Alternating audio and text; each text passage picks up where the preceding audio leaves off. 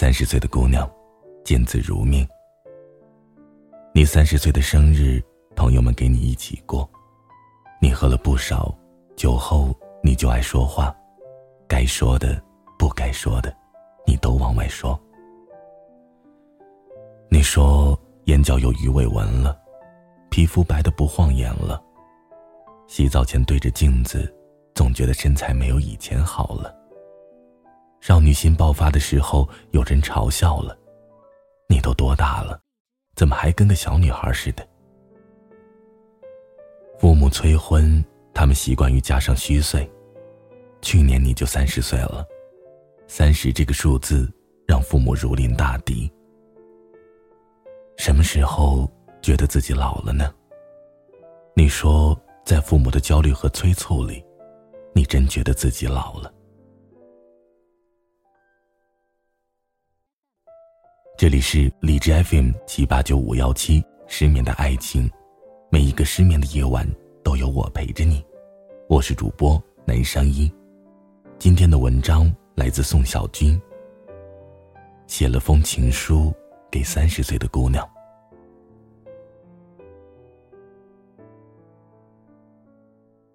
你说你不好骗了，别以为不好骗是件好事。男人总是喜欢容易骗、容易哄的小姑娘，不好骗就意味着你吸引的男人呈几何量下降。男人会觉得你有味道，你好看，但会对你有畏惧。他们在三十岁的女人面前，总是不如在二十来岁的女人面前自信。你说你挣到钱了，不再像刚毕业那会儿那么辛苦，可也把大部分的钱。都花在了买衣服和护肤上。你嘴上说着我从来不怕自己老，但每天晚上做面膜的时候总是心有余悸。世界对女人的残酷就是凋零她，像大自然凋零一朵花反正大自然里的花多的是，你再好看，也只是其中一朵。你说你也不记得多久没有像个小女孩一样。靠在男人肩膀上撒娇了，在生活中，你学会了许多技能，你可以一个人搞定父母的保险，难缠的甲方，买了房子，还着贷款，你能换保险丝，能通马桶，在闺蜜失恋伤心的时候，你男友力爆棚，你在能力上越来越强大了，可是不知怎么了，心里却越来越柔软了。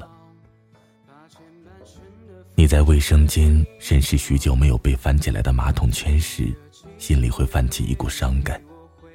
在逛街的时候看到一对年轻情侣激烈的争吵，你会想起一段往事，然后默默的计算了一下时间，毕业都快十年了，时间可真快啊！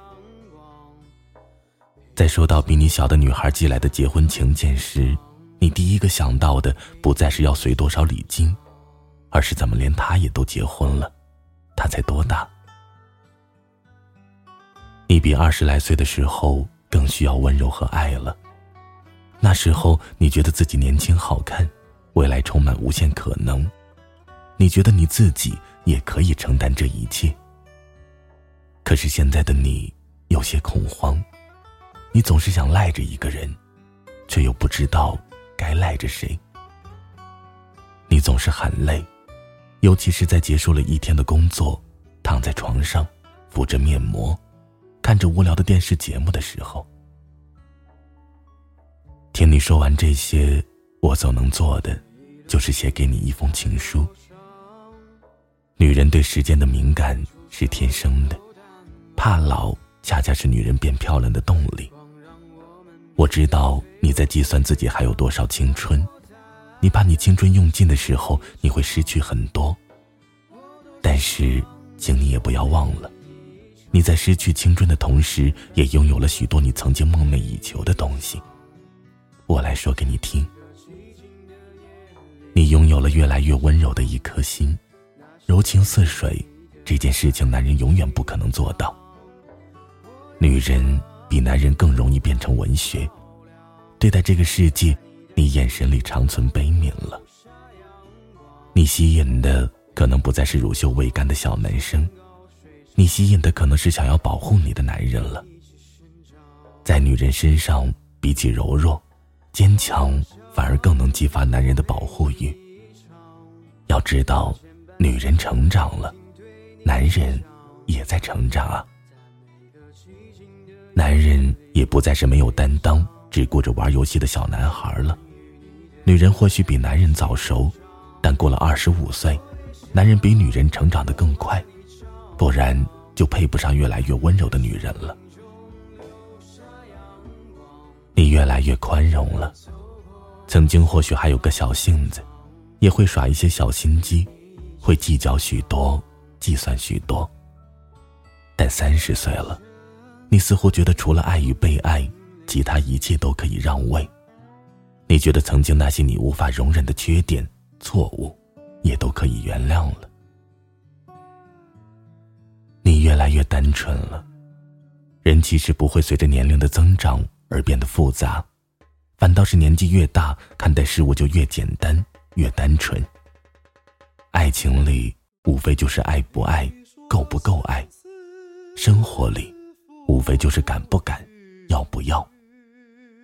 越简单的情感越能打动你，甚至和你相处已经不需要那些蹩脚的技巧，只要对你足够喜欢、足够坦诚就够了。你散发出母性来了，或许你并不自觉，但母性的光辉已然闪亮。你会为楼下的流浪猫，你会给吃不上饭的孩子捐钱捐衣服，一则社会新闻也会惹你落下眼泪。你看到父母的老态了，你看到男人的疲惫了，你看到你年轻时从不注意的那些细节了，譬如上司也有他的难处。刻薄的同事也有脆弱的时候，曾经伤害你的男人，也不是那么混蛋了。你会想象将来你孕育了一双儿女，你该怎么教他们，把他们变得更好？你有你越来越成熟的人生观了，人生是你自己的，如鱼饮水，冷暖自知。你不愿意和别人穿一样的裙子，当然。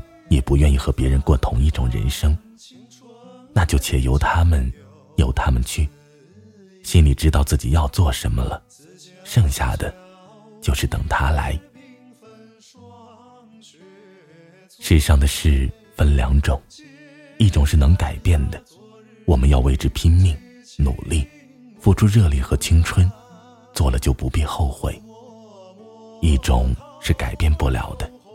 我们就在得到和失去之间找一个平衡。找到了这个平衡之后，我们就选择平和接受。该来的总会来的，不妨就耐心的等着。来了就请坐下，沏一壶茶，我们聊聊好吗？我想把菲斯杰拉德写的那句话送给你，就如同在说我们每一个从糟糕状态中挣脱出来的人一样。还清了债，买一身衣服，在前程似锦的早上醒来。姑娘，三十岁，快乐。你有意思的好朋友，阿英。晚安，失眠的各位。夜雨，失眠的我，又在古年睡。一番番青春未尽，又思忆，思悄悄，木叶缤纷，霜雪。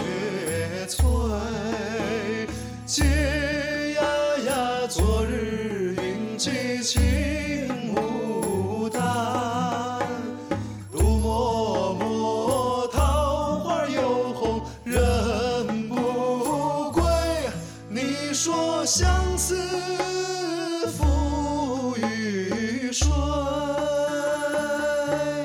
你说相思它赋予